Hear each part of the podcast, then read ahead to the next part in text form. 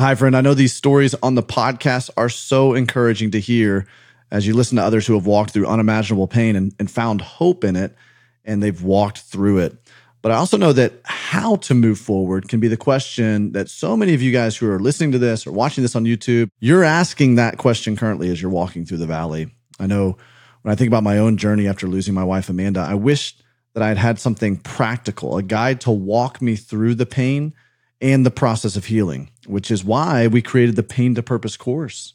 The Pain to Purpose course is truly a guide to help you remove the debris of crisis in your life and move forward with a renewed sense of victory and purpose. Hundreds have taken the course and found so much hope and healing in their own story. But I want you to listen to what Jara had to say about how the course helped her find her way out of anxiety and depression. I came in in a very low spot in my life. Um, I had, I was walking through depression. I was walking through a lot of anxiety. Um, that led me to some really poor decisions in my life that um, got me to the place where I thought I was no longer worthy to be used by God. In the course, I learned a lot of practical tips when I'm feeling unworthy or when I'm really low. First, I learned how to label all those feelings, and then I learned to say, no, this biblical truth is that God loves me, that I am purposeful, that He put me here for a reason. And I had to put that before my unworthiness that I was feeling.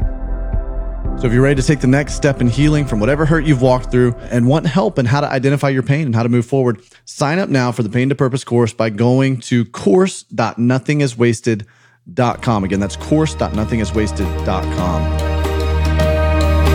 Welcome to the Nothing is Wasted podcast, where we believe that no matter what you've gone through in life, God is inviting you to partner with Him to take back your story. On this podcast, we have inspiring conversations with people who are doing just that. And now, your hosts, Davey Blackburn and Aubrey Sampson. Hey, everybody, welcome to the Nothing is Wasted podcast. I'm one of your hosts, Aubrey Sampson, and joined by my regular host. That's right. Aubrey actually just have been listening to, you know, we, we record these ahead of time. And so uh-huh. in time right now, I'm listening to where you and Eric were recording. And it's just so fun to like hear you guys talking back and forth. I just listened to the Enneagram one where you guys were talking about both being fours. That was and I'm like, the most four conversation. That was the time. most four conversation. I'm like, man, we, you know, you needed you needed to that just started go it was like wow this we is kind of lost we kind of lost our track and i was but like, i was on gotta, the journey uh, i was okay, on the good. journey there with you, you guys it was amazing no, i have so a good, good friend who's a faithful listener of the nothing is wasted podcast and she texted me after that one for those of you who missed it Eric, who was a guest host, and I were talking about being fours on the Enneagram, and fours think they're very special and unique, and we were laughing about that. She texted me like, "Oh, hello to my special and unique friend."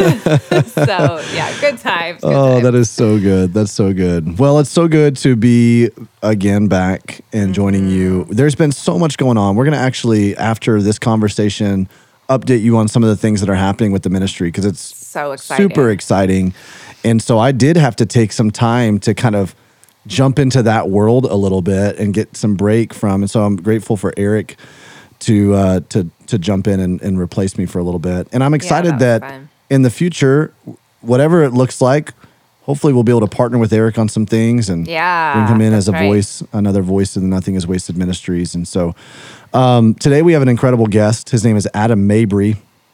And all I can think about is that Rascal Flatts song, I Miss Mayberry. I was singing it right before we started hitting record, and I found out, Aubrey, that you don't listen to country music. I, I was, know, and I'm from Oklahoma. Like my whole family's from Texas and goodness. Nashville, and they sing country music songs, and I'm like, I they just get a blank stare from me. Wow. Like I. I mean, I've got a little bit of very old school, like Reba McEntire and Garth Brooks, like somewhere okay. in my subconscious. Yeah. But yeah. as far kind as of back like, in the '90s, there. Yeah, but little John Michael like, Montgomery, maybe a little. I mean, even that, I don't know. You're getting like a little too niche for me. I I transitioned out of country probably because I'm a four, right? And going back to needing That's to be true. But anyway, That's Adam true. Mabry, pastor of uh, several church plants and. Uh, yeah now part of a really thriving church in Boston, Massachusetts, but part of his story is dealing with depression and anxiety as a pastor mm-hmm. and what it kind of those dark nights of the soul season right. that for some reason God uses in our lives as part of our formation. But his book yeah. is called When God Seems Gone. Mm. finding hope when nothing makes sense. And so I think for our Nothing is Wasted audience and listeners community, like you're going to love Davey's conversation Yeah. with Adam. Uh, if you're listening and anything just connects with you or you sense the Holy Spirit kind of speaking to you, or I don't know, you want to take a next step, we have so many resources for you over at our website, nothingiswasted.com. From, I mean, there's videos, there's devotions, there's people who want to walk with you. There's a community where other people are sharing their stories. We and we have other episodes like this for you. you can find. Um, we would love to invite you to go there, nothingiswasted.com. So just kind of pay attention as you're listening and uh, take that next step, if you will. Yeah. So let's go ahead and take a listen to Davey's conversation with Adam Mabry.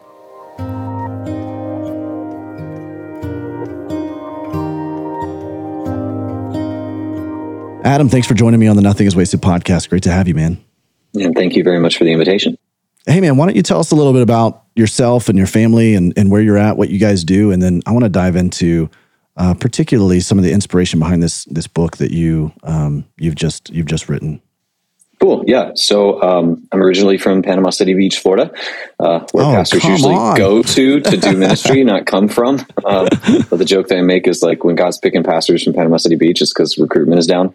Um, and so, Someone has to suffer for Jesus, man. You know. yeah, man. Uh, so, so, uh, so I met my wife in high school, and uh, we just connected. We were in the same youth group, and uh, uh, we both come from a really similar, you know, family background of some some real challenge there, um, and uh, and we connected over music. We're both music nerds, classical music nerds. I saw her playing a Rachmaninoff uh, etude in at a friend's house on their piano, and I was like, "That one, I want that one." Wow. And um, the good news is she had no interest in me whatsoever, but uh, perseverance pays off. And so uh, we we uh, we went to music school. I shoved my four year degree into two years so that I could I could marry her. My my my, my parents just asked like, "Hey, please just graduate college before you get married." And I was like, "Challenge accepted." So um, I graduated at twenty, got married a week later, and um, we were living in Florida, and you know, just trying to figure out like we figured God was going to do something cool with our lives, but we didn't really know what that was going to be.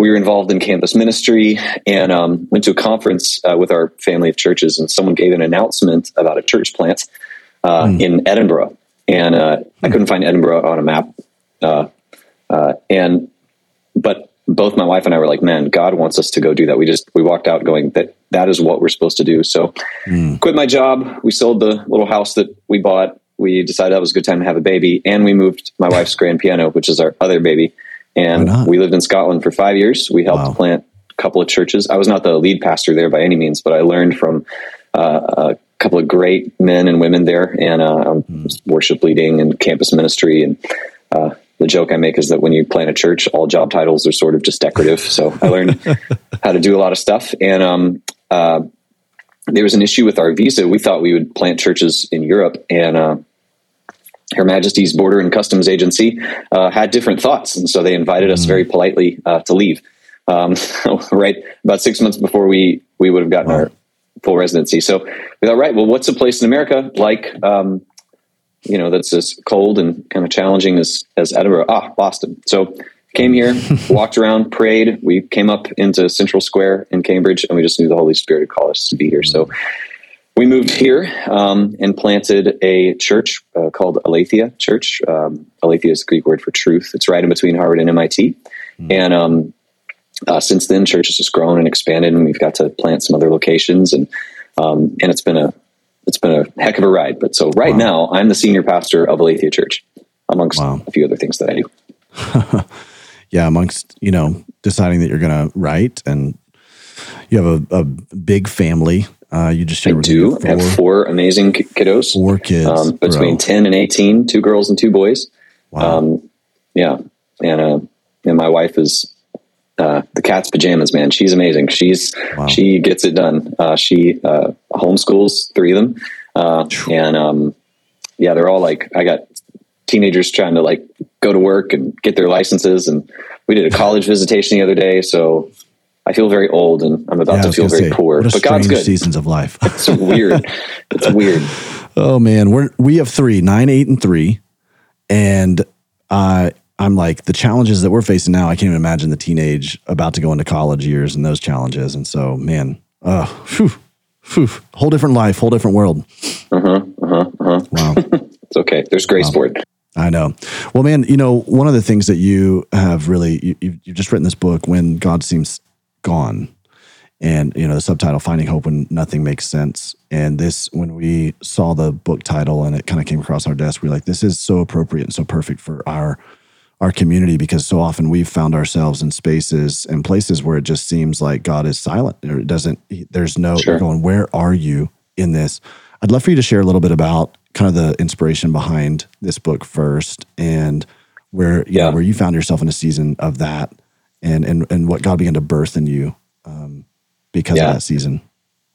Sure. It's kind of funny to use the word inspiration because uh, I would much, I mean, frankly, I would much rather not be qualified to write the book um, uh, Yeah. and read it from someone else. But, you know, basically it came from a, a feeling that, uh, feeling like he wasn't there while I knew he was. So, um, my other job is that like, you know, I'm a, I'm a nerd. I'm a seminary professor. I like, I, I love great theology. I, I Right. know God is there. Um, so the book isn't it isn't a theodicy. It isn't a defense of God in the face of evil and suffering. It isn't even really about like like an expose of my journey. It's really just about the emotional experience of knowing God is present and feeling like He's absent, and and kind of how those two things, that cognitive and emotional dissonance, can really be torturous if you don't know what Yeah. to do with it.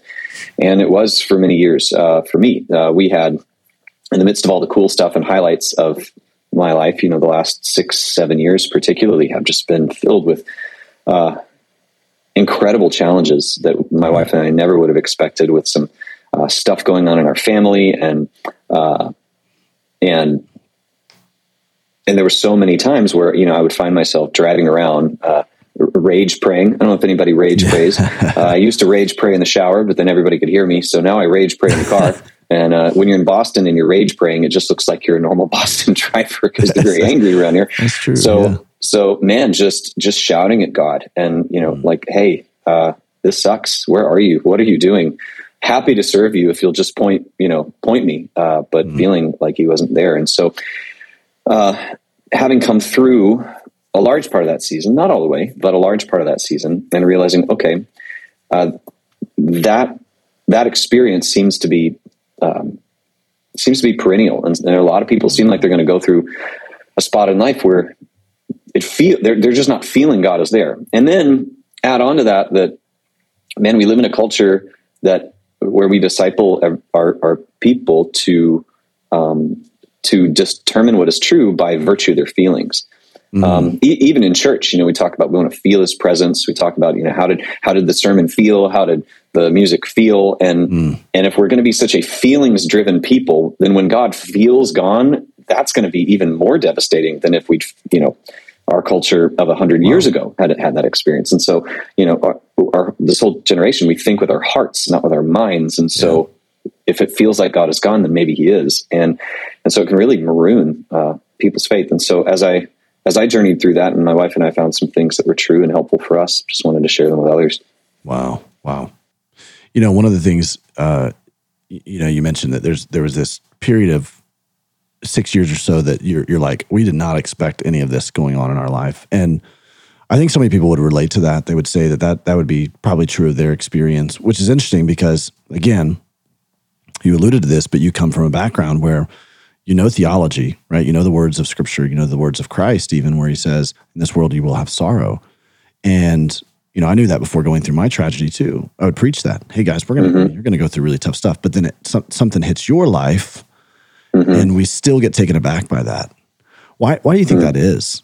You know, why do you think it is that we we can know all of this cognitively, and yet Yeah. still be surprised by and disappointed in God? Yeah. Um, man, the same reason that you can know how to hit a baseball with like correct form, but then when it connects, it just feels different. Um, and the same reason that you can know that you're going to go have, you know, a root canal and you're like, yep, that's going to be really unpleasant and my jaw is going to hurt. And, but then the experience of it, it it's still, it's still the experience of it in some ways, actually knowing that it's coming and knowing that it's going to be bad can, if we don't, if we don't also know how to hang on to God through it, it can actually make it worse. Good theology can make the problem worse if it's not like full theology, because good, you know, we know, okay, wait, God, you're all powerful. You are totally good. You can do anything. And I think that you like me.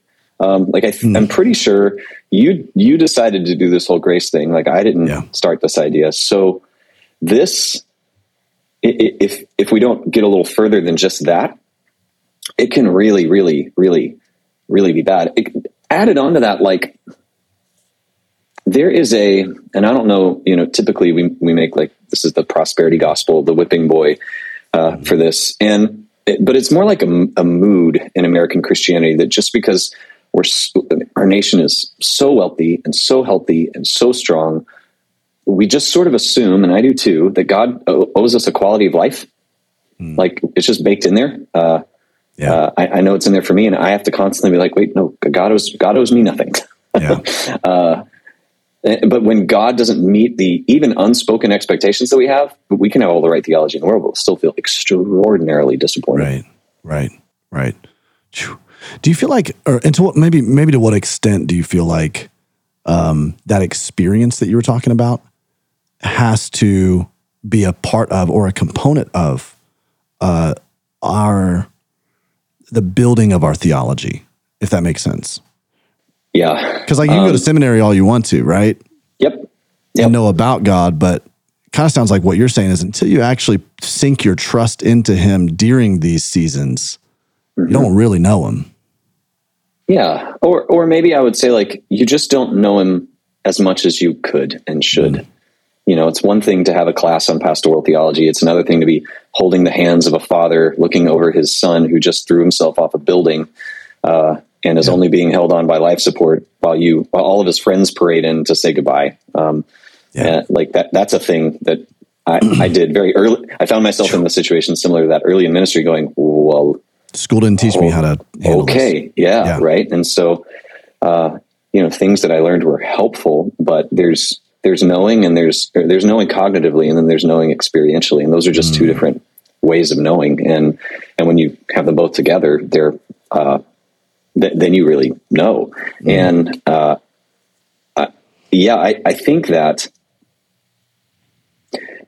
i think that somehow god I, I have fooled around with this idea, so maybe it's going to come out unformed. But I, I often think that we confuse God's will for God's disposition. So, uh, God's will, like for instance, my disposition toward my kids, like I love giving gifts, I, I love it, and I always blow the Christmas budget. Like I'm, I'm always that guy who like overspends at the last minute. I, I just really enjoy doing that. Um, but it is not always my will to give my kids everything they want. Because if I did, even though it's my disposition, if I did, I would have monsters for children. They'd be spoiled Yeah. and rotten and horrible, right? so I I have a disposition toward them to give them everything and to bless them constantly and to like, you know, it's always party time. It's kind of my disposition. Yeah. But my will is okay, but I'm trying to create disciples of Jesus who can endure the world and like do something amazing. We can't have party time every day. So I, I, I wonder if God, because he doesn't just want to give us the new heavens and the new earth, but he wants to make us the kinds of people who are able to inherit it. Um, And so I'm, I'm wondering like the, the light momentary affliction that Peter talks about is, is truly like, Hey, you can't, you couldn't take it. like if, Yeah. if God gave you the streets of gold and gave you that, you know, renewed body and all that stuff with your current, with my current character, it would not go well. And so Yeah. you're really being, you know, as one of the, the old hymn says, you're being fit for heaven. Like you're, Yeah, you know, this is, this is a little bit of a, of an eternal uh, preparation sort of thing. I, Yeah. I think that it's part of God's wisdom because 10,000 years into eternity, I don't think I will care as much, uh, or, or I, I will have a better or more correct perspective on, you know, six Yeah. years of intense difficulty.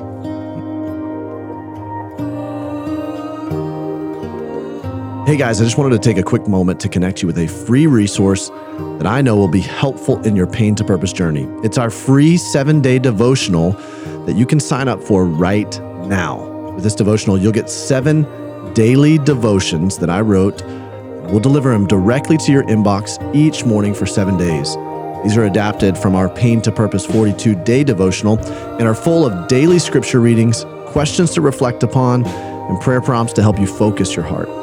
If you're looking for some encouragement in whatever you're facing, This is it. And listen, the best part about it, it's completely free. All you have to do is go to devo.nothingiswasted.com. Again, that's D E V O dot nothingiswasted.com to sign up for this seven day devotional. Now, I don't know your story, but what I do know is that God isn't done with it. Whether you've endured a recent loss, a divorce, an unexpected diagnosis, or some other painful reality, God wants to give you hope when it seems like all hope is lost. Let's take seven days together to find that hope in whatever you're walking through. Sign up today at devo.nothingiswasted.com.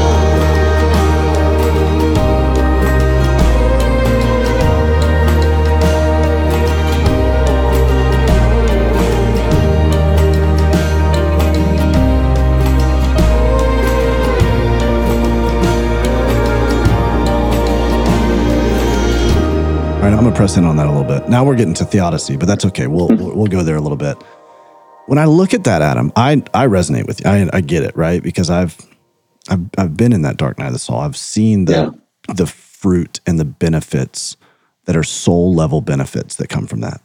Not mm-hmm. material level, not of this world, but just this mm-hmm. like wow, this nearness and the closeness of God that cannot be replaced. So I understand what you're saying right there, but someone could look at that and go, that seems a little bit cruel of God to quote unquote get us fit for this mm.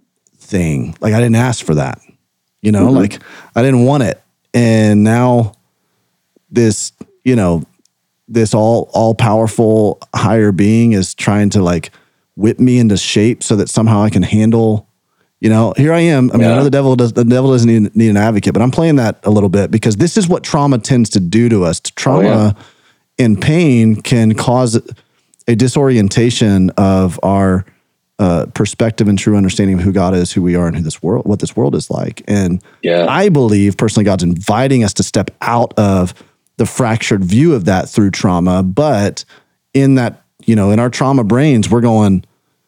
we well, there's all kinds of things swirling around with those kinds of thoughts that ascribe punitive motives or even retributive motives to God about our what what we're doing or what you know. So it's like God's trying. Is this seems super cruel? He's trying to like get this some kind of a boot camp for you know what I mean, where he's Yeah. screaming over me. And so talk to me about that. Like, how do we not see it as that?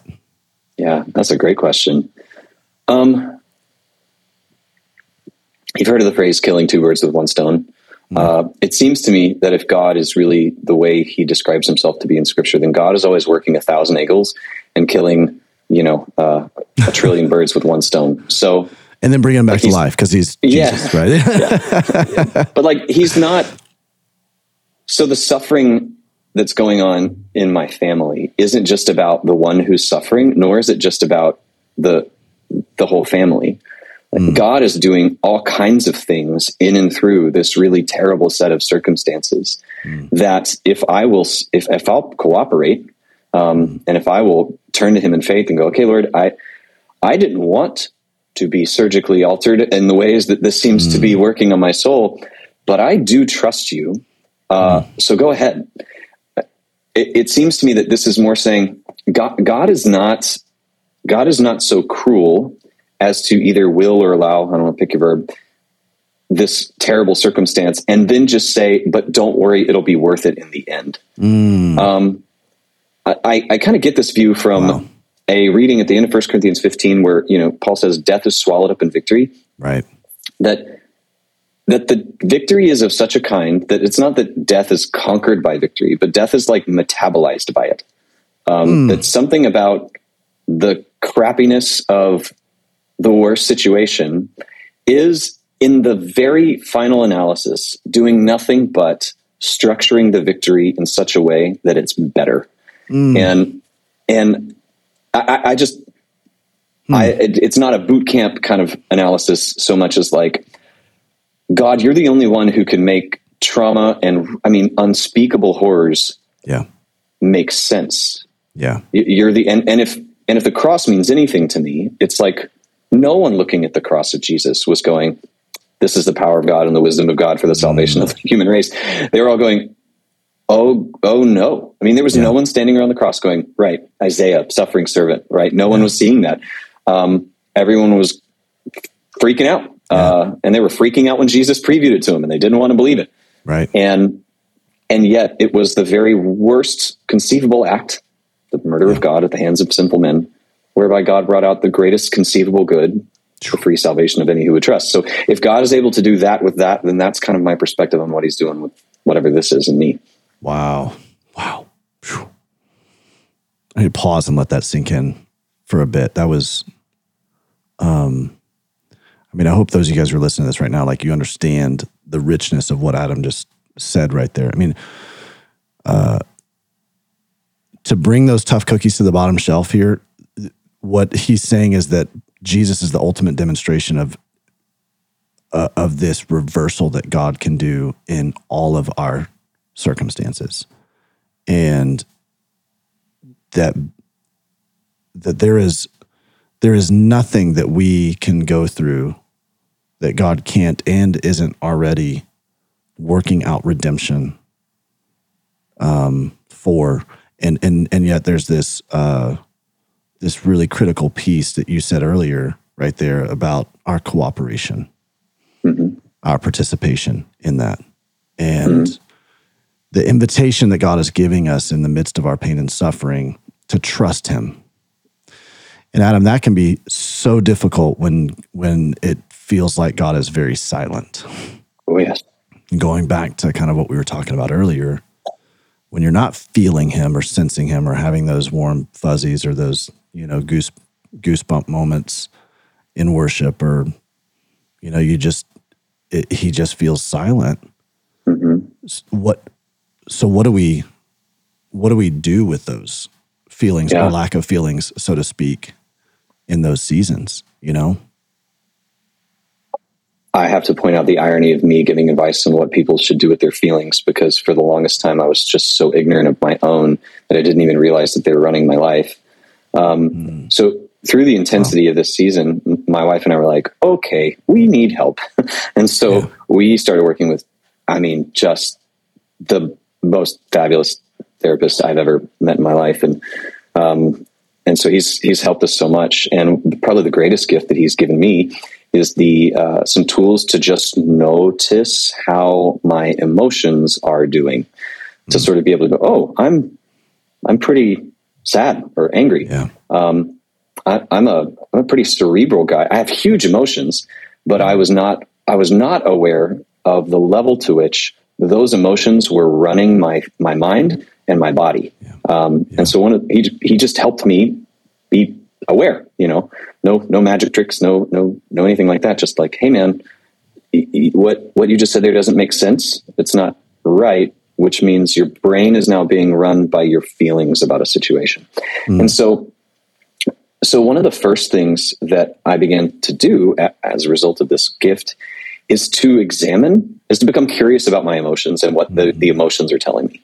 Uh, because your emotions are a way of knowing the world. But the, the, the best thing my emotions are uh, good for is just telling me how I feel, not Right. what is actually true about the external reality, and definitely not what is most true about God Yeah. but because we live when we live and where we live, you know, at the you know end of a 250 year long experiment in selfishness, you know, that began in the continent of Europe in the 18th century and it's kind of metastasized, you know, down the road here at Harvard um, with some of the worst ideas that come out of that Wow. uh, institution. Uh, you know, for more of that, Carl Trueman wrote a, wrote, wrote a great book on that. And You should go read it. But because of when and where we are, I, we can't escape the fact that we live in a culture that has elevated emotionality to the level of your emotions determine your identity your emotions Yeah. determine what is true your emotions determine like they're the most determinative factor in almost anything and so when i could when i began to realize oh that's i'm affected by that Mm. and if i can just before i just let my emotions move me along at least step back and notice what they are then i can actually insert like okay well but this is what god's word says Yeah. so we talk about often, you know, we're big on discipleship here, and we're big on like, hey, list ten lies that you believe. Let's go hunt for scripture that actually yeah. contradicts those lies and confess them. But that'll only have limited effect if the person who is confessing these scriptures doesn't know how those lies are affecting their emotions. because often Wow. the fight isn't really in my prefrontal cortex. It's not when my, Wow. it's not up here. It's here. Uh, Yeah. And engaging my mind and my, my spiritual habits to alter my inner life uh, Mm. can only be done when I first notice my inner life. So all of that is a long way of saying, first I had to learn what the heck was going on and and admit I actually don't, which is hard for someone like me. And then relearn, oh, okay, this is how the word of God can engage my emotions and I can't let my emotions be in charge of how I how I how how God is. My emotions don't tell me the nature of God, but the nature of God can speak to my emotions. That's great. That's great. In the, in our pain to purpose course, we say, "Are your emotions are a gauge, not a guide." Yeah, that's a better way to say it. Right? It's like Yeah. you're thinking about it from like this. This is important for us to to to understand these things, to feel these things, to not suppress them, numb them, cope with them, escape them, or side skirt them. Right? That like Totally. we've got to really under like feel them and begin to form a, an emotional voc- vocabulary beyond seven words to be able to say, "Oh, this is what I'm feeling right now," and yet mm-hmm. then be able to apply the truth of God's word to that. yeah. And I and, I- and I don't know if you'd say this it would be true of your experience, but I, I I think that both components are so important to work in tandem because if mm-hmm. you if you suppress your emotions and just kind of preach the truth to yourself, you might be preaching the wrong truth to certain emotions, right? Applying the wrong truth to certain emotions. And it's like, well, that's not okay, that truth is true, but it's not the right truth for that emotion because you haven't explored what is this emotion that's going on right Yeah. now. That, And, and the emotion about that, tells you yeah. what kind of lie you are believing Yes. right? You pull the thread on that emotion, you begin to go, oh, this is the actual lie that I'm believing. Mm-hmm. So this is the truth that I can be, apply to that lie. Yeah. You know, Yeah, absolutely. I so I mean, even in seasons when it seemed like God is silent, it, it's a real gift to be able to go, yeah, God, you seem silent, and I am mad about that. That makes me angry. I feel like I'm not getting what I deserve. Uh, I'm super sad. I know that you're good, and to just be able to to live in that uh, to live in that tension a little bit. You know, and I would even add a third thing um, in uh, one of my one of my uh, research projects for um, uh, for my doctorate of ministry. It, yeah, I was looking at you know a lot of discipleship material says okay this is what you should think and this is what you should feel uh, or this is what you should think rather and this is what you should do but very few of them could come into contact with like okay so how's that going to affect my inner life?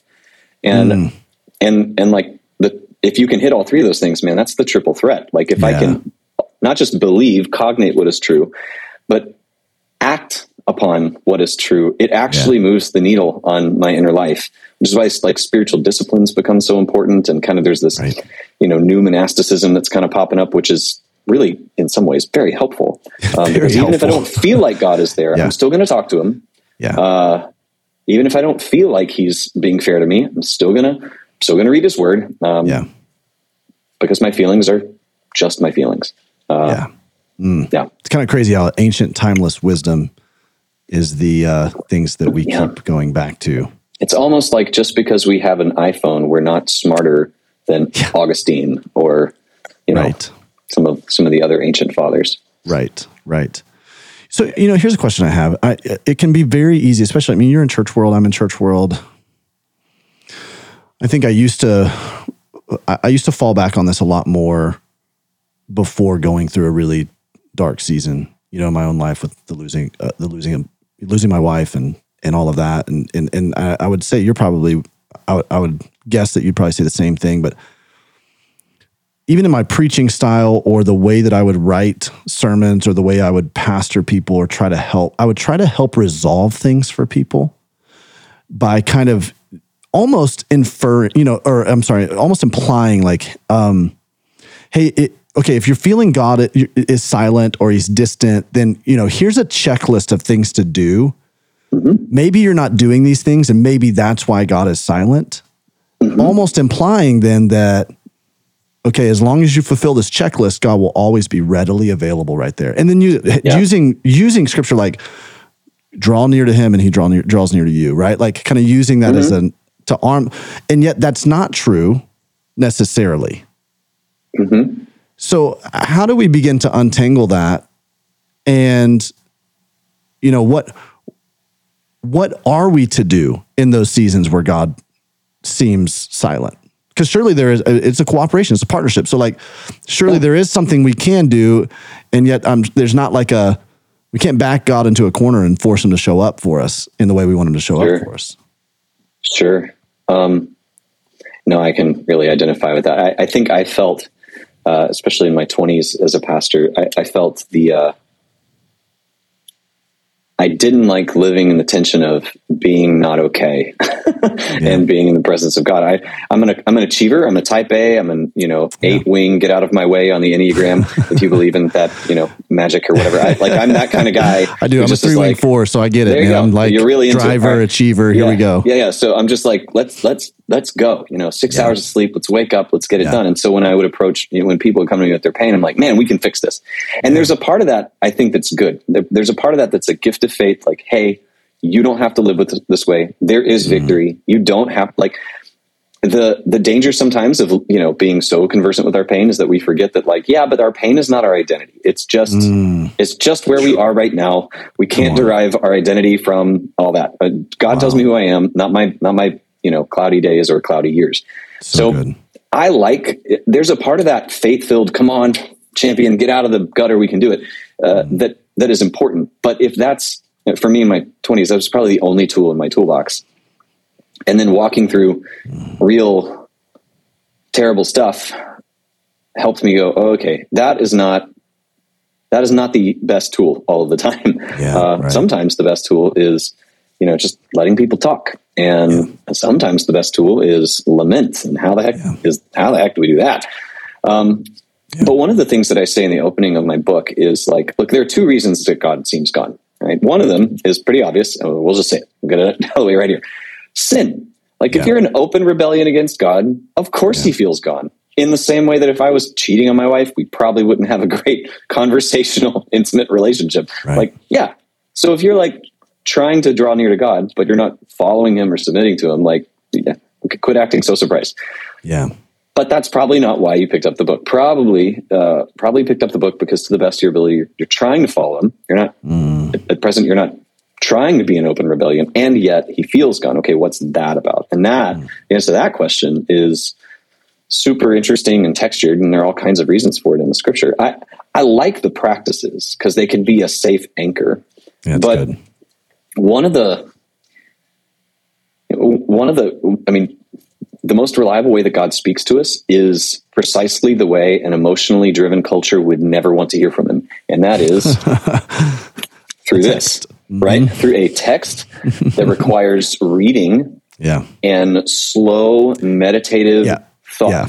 Like, Like- marinating in it, right? Like Yeah. that's that's like There's the last nothing- thing that like we are all about Cliff's notes. We are all about I mean, I just Yeah. scroll you scroll through Instagram and you see these little things that pop up. There's an ad that's like, be the most interesting man in the room. Maybe it's because they in, you know, they know that I'm an Enneagram three and they're like, okay, how can we be maximize efficiency and stuff? And it's a list of like 30 books that really they just want to give you the like the nuts and bolts Cliff's Notes version of it. You don't actually have to read it. You don't have to sit and marinate and assess it and, you know, evaluate at all. Mm-hmm. And that's our culture. But that's not our relationship with God. Nope. And he's just super happy to let us like run around and act like idiots. And he's just like, all right, well, I'll be right here, man. Like, That's so yeah, just come back anytime. I'll, uh, so true. you know Wow. and, and what's the irony is like we've never had more tools i mean to to read the bible Yeah. and to really understand it than we do right now yeah. um, but what god's word says and and i should say this i don't just mean reading it and like using it. I mean reading it and like swimming in it and letting its categories and words move your categories and words. Um, that that is just not a fast process. And there's no way to microwave it. Um, and if, right. if when i've tried to microwave it it's not gone great. Um, it's not gone great and so Yeah. you know i've got a mentor uh, pastor Steve Murrell he leads he's uh, the, the president of the family of churches that i'm a part of and he's kind of he's got this axiom like same old boring strokes it's just the same Yep. whatever you're facing it's probably going to be fixed through like repentance yeah. meditation, scripture, prayer, spiritual family, and then probably doing all that again. Yeah. That's probably the best answer. There might be Yeah. some other things in the margins, but probably probably it's just the same old boring strokes. And we always want to get like the trick and the key and like Yeah, the right. we're Gnostics, man. Like that's Yeah, straight are. up Gnosticism. Like, let me just true. give me the secret knowledge. You know, let me Yeah. let me peek in under you know just behind the the veil. Surely Timothy Ferriss has a four hour Right. sanctification book. Right. I should watch a neo Stoic Yeah. uh, with six percent body fat. tell me how to follow Christ. Um, I would like to. yeah, maybe, maybe his uh, maybe his workout tips are best, but It's just true. Yeah. Yeah. but but yeah, that that is a that's Wow. just not the way. Uh, That's so good. it- it's it's not the way and and it looks crazy like to endure willingly endure suffering looks Yeah. crazy to a world that's like just escape it Mm. just why are you enduring suffering when you can there's so many great escapes man like just At divorce her you're so right. just Wow. move just get Wow. a new job just you know look smoke a little weed just have an extra drink just Wow. scratch whatever itch. Why would you endure suffering? And the answer Yeah. is because our whole gospel is that salvation came through God's suffering. Yeah. So we shouldn't be super surprised that our sanctification part of our salvation may involve some suffering. Yeah. Like, Yeah. but that looks crazy to a world that doesn't understand that. Yeah, absolutely. Wow. Phew. Yeah, it's so interesting how everywhere in our culture, everywhere baked into it is the idea of like, let's escape pain. All day. Or at the very least, like, let's like manage it. We're going to manage Mm-hmm. it, right? And it's across the board. And, and none of these things I'm about to say are inherently bad by any means, but I'm just noticing observationally as you're saying this, I'm like, man, like, even childbirth, right? Now it's now we have epidurals, and it's like, hey, you it doesn't have to be painful. Yeah, you know, it's like, and it's like, I mean, all of us do it, but it's like we're there's just these options. There's pharmaceuticals all the time now for here's how we can manage this pain. Here's how we can do. You know what I mean? It's just Yeah. that seems to be just in the rhetoric and the DNA of our culture, always and at every turn. Yeah, I have a I have an ER doctor in my small group, uh, or in my old small group, and he would often get patients like, "Well, you know, I just had this thing happen, and I, and and I'm in pain," and he's like, "Yeah, it's because your arm broke, Yeah, and that hurts." And they're like, "Yeah, but can you give me something?" And he's like, "I mean, you can have some Tylenol, but Right. there's a broken arms hurt. that's Yeah. uh, that's just part of the deal, man." yeah, Uh, and, and but but there's this seems to be a cultural surprise, like, "Whoa, right. well, I shouldn't I hurt." shouldn't. I shouldn't be feeling pain. Like pain, Yeah. pain should never be a, a feature of our existence. And Wow. you know, in the Disneyfied Instagram quick fix, I mean, that's just that's everywhere. And I'm not blaming those things, you know, No, exclusively. It's just that's the culture we participate in, and so Yeah. we're really surprised when something great involves suffering. But yet, we still notice, like our best stories are still stories Right. of overcoming. Our greatest cultural heroes right. still are the people who like were faithful to the That's right. end, even though something really was terrible. And so there's still this like uh, at bottom we know that like Yeah. yeah, of course it's going to written on our involve hearts. Right? suffering and written on our and being faithful through it. Wow. Um, but we, you know, it's almost like there's this suppressing the truth and unrighteousness. Hey, friend, tens of thousands of people receive hope through their headphones each week by listening to the Nothing is Wasted podcast. But we know as well as most people that healing doesn't happen simply by listening to inspiring stories. In fact, you have to engage in deeper relational community with like minded people who are also struggling through the journey. And you have to apply the practical tools and truths that you're learning from those who have gone before you. I mean, Jesus said this in Matthew chapter 7. He said, Those who listen to my words and put them into practice will be like a wise man who built his house on the rock. The storms will come, but the house won't fall. It's information plus application that leads to transformation, which is why we've created the Nothing is Wasted Community Plus platform, an ecosystem of content that you can consume through the power of targeted community. Never again will you have to say that no one understands what you're going through. Because through Community Plus, we're bringing you both the people who quote unquote get it and the content that will help you journey through it. For just $20 a month or $200 a year with your Community Plus membership, you'll receive access to our extensive library of bonus content, including bonus podcast episodes and on demand mini courses, access to all of our curated pathways in their entirety, on demand replay access to all exclusive events, masterclasses, live coaching, webinars, immediate access to the Position for Redemption mini course, which is normally $97, discounts on all Nothing is Wasted products, events, and coaching. And if you choose the annual plan, you get two months for free. Now, here's the deal. What's even better is that since Nothing is Wasted Ministries is a nonprofit organization, Community Plus membership is tax deductible. That's right. We'll send you a statement at the end of the year and you can report that on your taxes. I believe Community Plus will be such a helpful tool for you in your pain to purpose journey that I want to give you a seven-day trial for free by signing up today at nothingiswasted.com slash community plus. If you're ready to partner with God to take back your story, get the resources you need to help along the way. Through encouragement and practical steps, the Community Plus platform is what you are looking for in navigating your pain to purpose journey. Go to nothingiswasted.com slash community plus and sign up now. Join others who are finding hope and healing.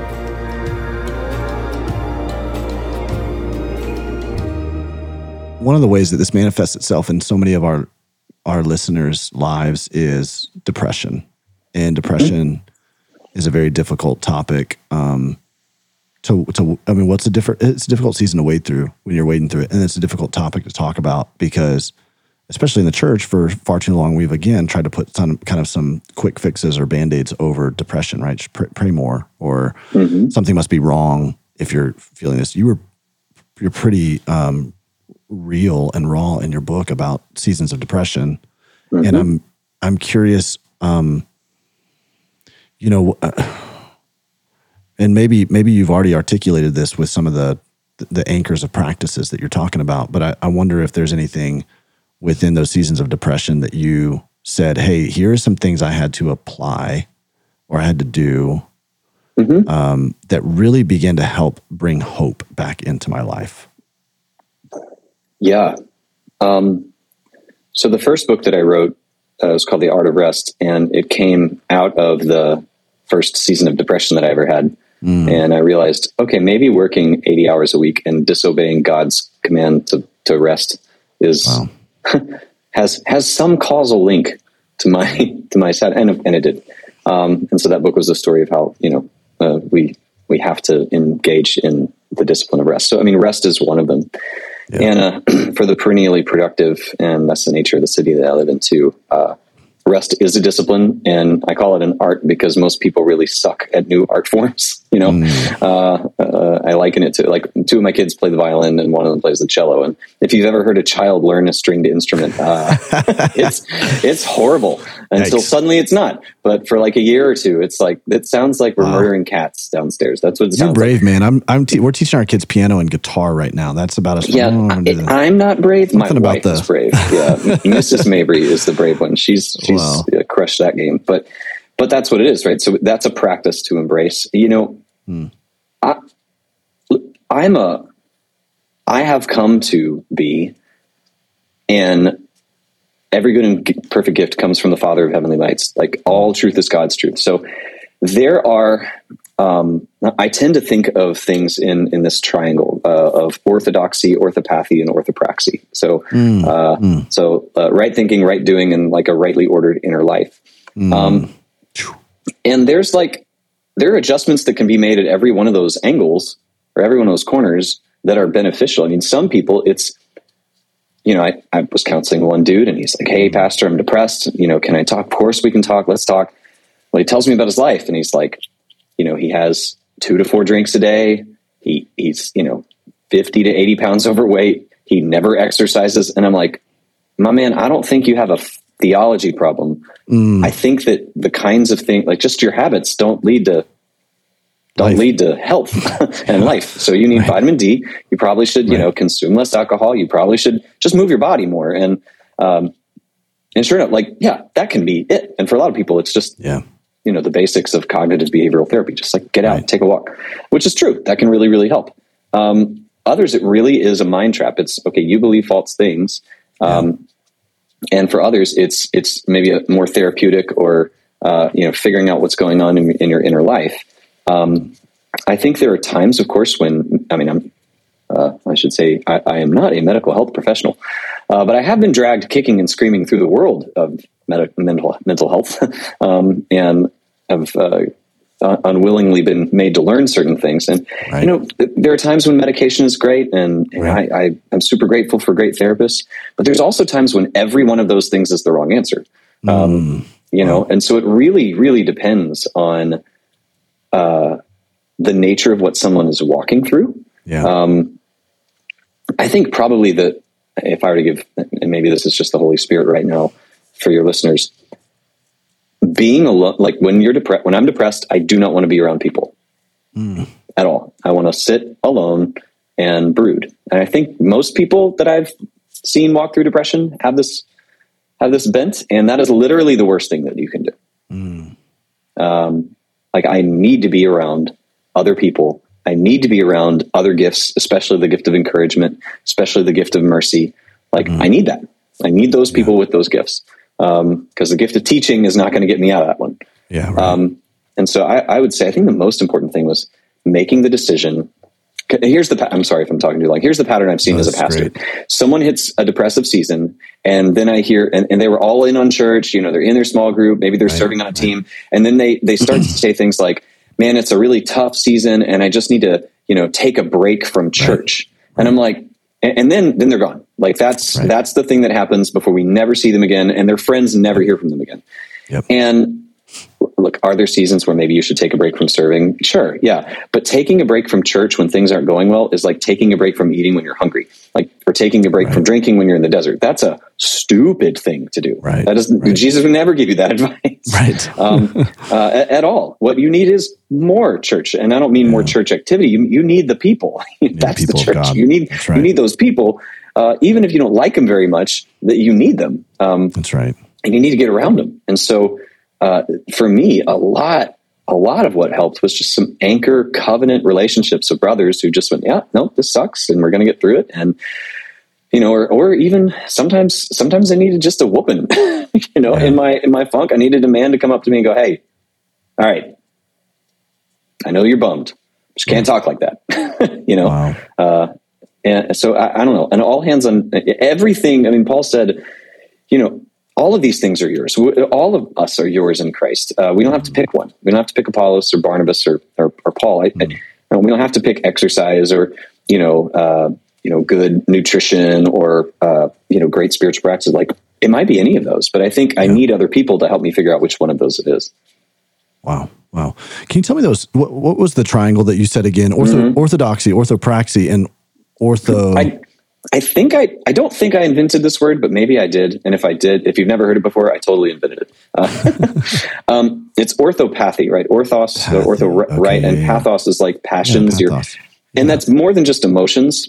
right. So I did my uh, when I was diving into this for uh, one of my uh, one of my doctoral theses. I I was like, ooh, this is because modern church, especially modern evangelicalism, we are great. We're very action oriented, and which is awesome. Right. We should be. I am Right. not. I am not tearing that down. We tell people like these are the action steps to help you be and make Yeah. disciples. Praise God. And in the more confessional traditions, we tell people like these are who you are. These are the static truths Yeah. that define your identity, you know, in in Christ. And those are great. But when you have a when things are going wrong here, these things are only marginally useful. Um, so like action verbs and static, you know, adjectives about God are not necessarily what is needed here. And so th- this is, and it's also the most difficult to research and talk about. Uh, Right. but Right. if if this inner life thing, if this orthopathy thing can be set right, especially in our culture, oh boy, um, it, great things can happen. That's huge.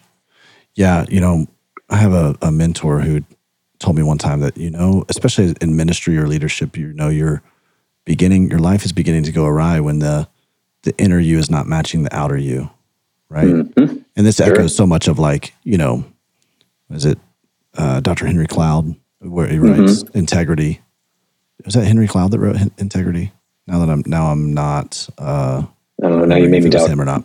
But anyways, the whole idea of you know uh, integrity is that it, we it comes from integer, right? A whole number or the same root word. So uh, being a whole person means your outer you and your inner you are matching up. And that inner life is like what you said. I mean, it is the most difficult thing right now to to tend to and cultivate because of the nature of our culture, the nature of what's going on. Yeah. Everything's more about propping up the outer you. Yeah. Yeah. You know, I mean, honestly, like, I, since we're being real and very honest, like, okay, I pastor a big church in a cool city next to like globally recognized name brands like Harvard and MIT, and and I'm an author. So the amount of pressure that I have felt to have a killer social media game Yeah. and make my life look so good to prop up book sales and all you know this weird my my my accidental being you know finding myself in this weird position. Man i lived that life hard for a few years. And uh, one of the things that 2020 beat out of me uh, was that. Because i was like this is exhausting. I can't and that's this is not me saying if you love social media you know you're doing something wrong. I, and this, this is just for adam. But the things that were motivating me to have this really cool social media, really, you know, really cool, whatever image. I think there were all the things in me that Jesus wanted to kill because they were not helping me. They were not, they were not helping me be a better dad. They were not helping me be a better husband at all. Certainly not helping me be a better pastor. Like, and when I stepped away from those things, I was actually able to be, have more integrity. So I, I do have social media. My my amazing personal assistant runs most of it. Praise God, and I, I do interact with it. You know, some, but nothing like Yeah. this. You know, needing to to catalog my day on Instagram stories. I mean, to six to ten entries a day. Because it's just not real, and it's perpetuating. Because everybody who watches that thinks like that's what my life is like, Right. and right. it's not. yeah. Because Yeah. I don't ever put when I have spoken rudely to my wife on Instagram, or whenever I have been, you know, like bombed a sermon. I never put that on Instagram, you know, or when I've, you know, I've, I've eaten too much, or you know, I'm like it. I don't do that on Instagram. Someone should just start a social parts. media like channel or even profile or something where it's like, here's all the really crappy things that have happened throughout my day. Yeah, we're just gonna like a bizarro Instagram. Yeah. Like you only put up the difficult stuff. Yeah, it's like, and then it would just, I mean, it would, it would end up going in a whole different, different direction that would be Yeah. completely unhealthy in that way too. So be fatalistic, but man, Adam, gosh, this has been so, this has been so good and so rich. I appreciate you diving into, I'm, uh, those of you guys who are listening to this, you got to know, Adam had no idea the questions I was going to ask him. I mean, I'm just, I'm just tossing them out there thinking you're going to be able to handle them. And you have, man, it's just been, we've, you've allowed us to roll around in some very difficult topics. And that's because you've, you've walked some difficult roads. And uh, you can tell someone who um, has walked diffi- difficult roads by what is, what kind of, when you cut them open, what they bleed and what comes out of you uh, because of all the things that God has deposited into you during that season and during those seasons. And so, man, I appreciate it. Thanks so much for sharing with us, spending time with us. Where where can we? I know segueing from social media. Where can Yeah. we get connected with you, or at least, I mean, we're going to put some links up here so that folks can get connected to your Yeah. your books. But Yeah. is there any other places that you'd want us to know about? Sure. Um, I mean, you're super welcome to follow me on Instagram or uh, Twitter or Facebook, and uh, if you message me on those platforms, uh, I, I, I, I my, you'll probably hear from from my assistant far far sooner than you'll hear from me. But uh, I'll, I'll do my best. Um, uh, all my you know all my sermons and stuff are up uh, at Aletheia Church. If you Google my name, you'll you'll find me. Um, probably the the best things. My most formed thoughts are come in the form of books, uh, and so uh, I've written uh, I don't know four now, um, and uh, and so if if you find any of those helpful, you're you're certainly welcome to to grab those and spread them around, and yeah, those would be the best ways. It's awesome. Awesome. Well, man, thanks so much for spending time with us and sharing with us. I know it's really ministered to me this morning. So thanks. Oh, thank you. I really appreciate it.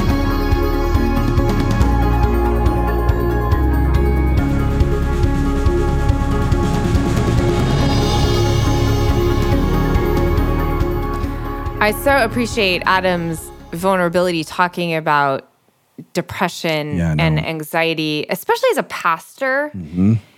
because I do, I don't know if it's as, as I don't know if it's especially isolating, but it might be because pastors technically, like quote unquote, aren't supposed to deal with depression Right. or anxiety. Like pastors have it all together. But I actually think this is something that, whether it's full on depression or anxiety, this dark night of the soul is something that so many Christians and so many pastors walk through. And you almost can't even talk about it because you're like shepherding a flock of people Right. in the meantime. And so I just appreciate him sort of normalizing and saying, hey, this is, I don't know, this is part of the mystery of Yeah. God and how he works. And yet God is there even when we can't sense his presence. It's so true. It's so true. It feels like it's um, both. You know, it, it is one of those things that you can't take someone where it's, uh, you can't take someone somewhere you haven't gone before. Yeah, right. And right. so I think that when I talk with pastors and church leaders, I don't know if this is your experience too. Often they're surprised by. I know I was. I was surprised by the personal pain that you'll experience as a pastor.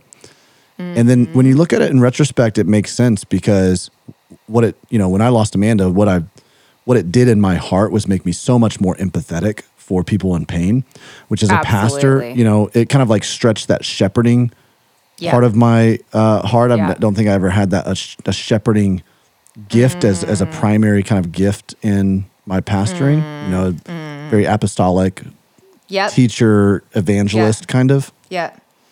But um, but then you look at it and you go, okay, God really uses these, and so you almost see whether it's because of a systemic issue with the church we've talked about before, and kind of the position of pastorship and the personality, you know, that isolates the leader of that organization. Yeah. I think that plays into it. But you also see Yeah. pastors go through these deep, dark nights of the soul. And I think God really leverages those to help build empathy in them so that they're able to minister to people and have things to share with people as they're pastoring them from a place of empathy, from a place of solidarity and experience. Absolutely. so- I even know, like, from the just even from like a preaching perspective, having lost people and been through Yeah. suffering myself, I would say my my own preaching changed from like, here's what I want you to know doctrinally Right, right. to every single person in this room is hurting Right. to some degree or another. Like if I if I can't help them encounter Jesus, compassion That's and right. love where they are, then like I'm not doing this right. And so I do think but it's not just from the platform Yeah. preaching, but you're right, like just even shepherding people well. Whatever that weird, weird treasure of darkness Yeah. that only like God can bring from pain, that's certainly part of it. That's a really good phraseology right there treasure of darkness. And that's true for everybody, not just pastors and church leaders. I mean, you would be amazed if you open your eyes and open your ears and your heart to the gravitational pull of people that come around your sphere of influence that share your story. And that's very Mm-hmm. much a Holy Spirit thing. Like the Holy Spirit is bringing people into your life, no matter if you're a pastor or if you're, you know, a customer sales rep at some, you know, Right. in a cubicle somewhere. Like God's gonna, if you open up your, God's gonna bring people into your life that you can minister to out Mm-hmm. of your pain. It's amazing, Aubrey. We had a, an experience like this. You know, last week at the time of this recording. Now, as people are listening to this, it's gonna be a few weeks ago, but Yeah.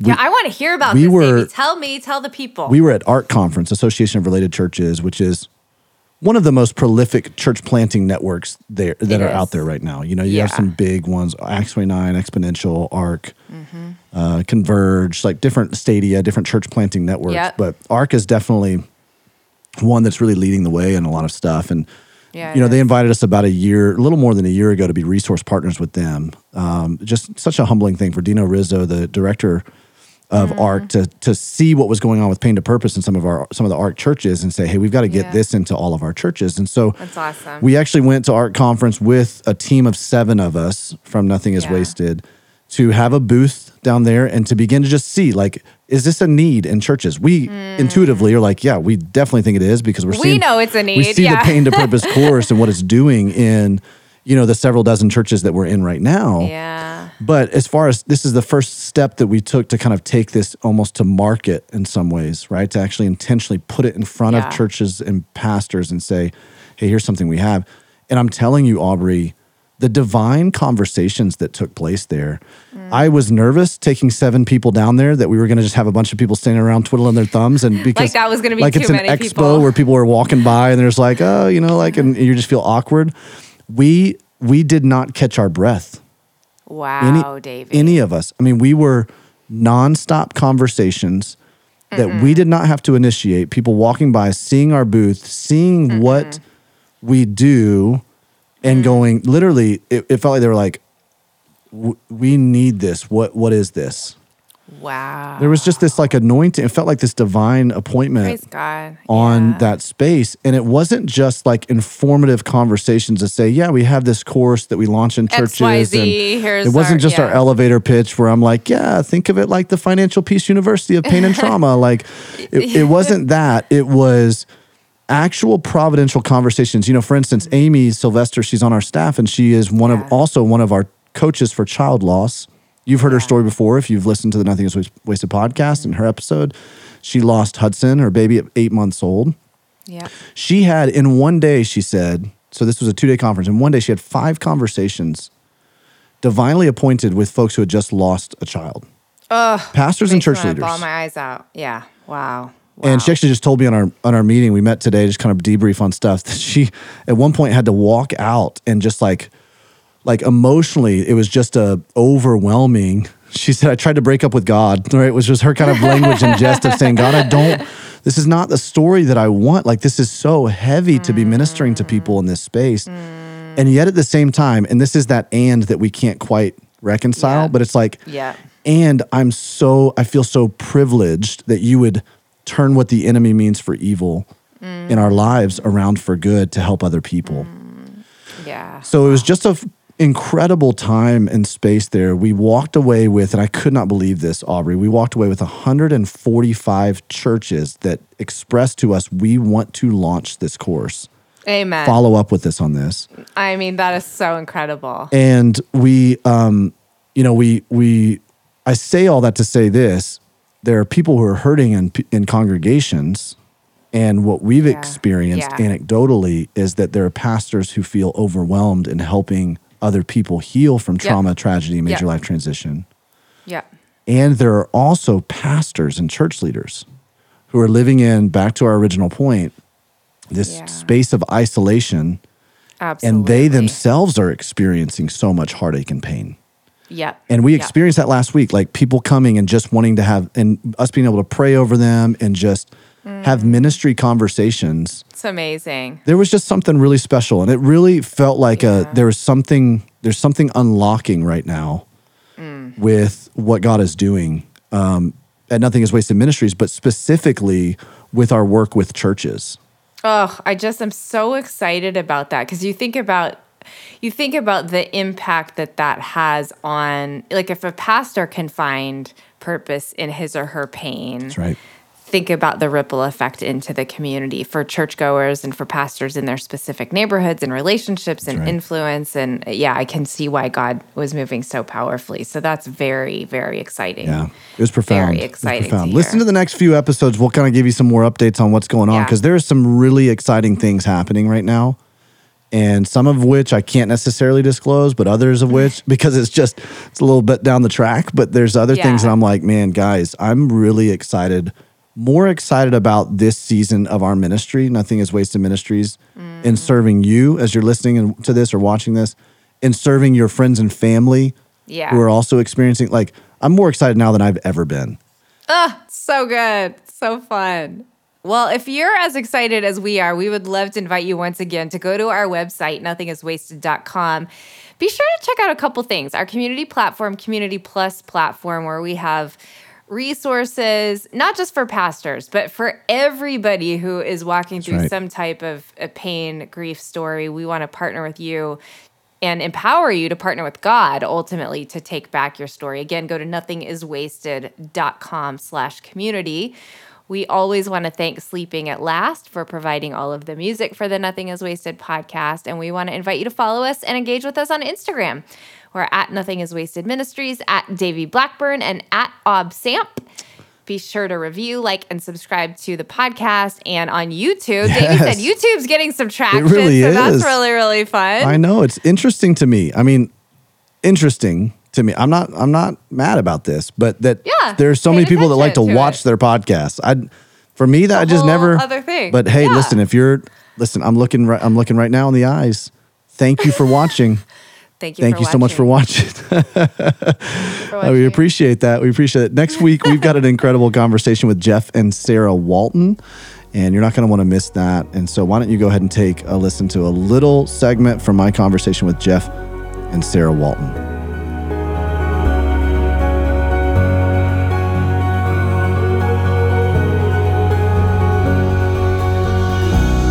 Started just journaling and pouring out the hurt I felt, the things that I was struggling to even verbalize to the Lord, and starting to pray, Lord, help Jeff see what you think he needs to see for our relationship to heal. But help me see my own heart right now. Help me see where I'm not willing to see. Help me work on the things that you know I need to work on. Um, and there was just miracles that started to happen. I, I started to feel like because I could be honest with the Lord and actually start to believe He was there with me. He actually knows. He was the only one in that room with me in that memory that no one can share with me. He remembers. And he was there and he he he got me through that. Um and yet I desired a relationship with my husband too. And so I could honestly pray, Lord, I want this to be restored, but I don't have the tools to do it. I don't have any idea how to take a step forward in that. So please work on both of us in the way you need to to restore this. And little did I know, Jeff at that time was praying somewhat similarly. And we both just started to work on our own hearts and ask the Lord to heal us individually.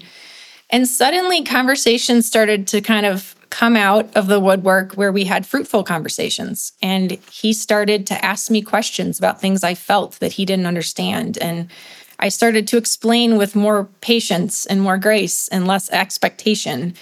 And we started to gradually, very slowly, build these little healing points of seeing again, we are on the same side. We are not against each other. We are fighting a storm that has been beating us over and over again. And now we're turning and beating on each other. That's not doing anyone good. Um, and so I think that's been a huge point for me. And this, again, as we said, it happened last month. Um, I think it's a gift for Christians to know this this Christian life is cyclical. We go around and around and around, and we always feel like we're right back where we started.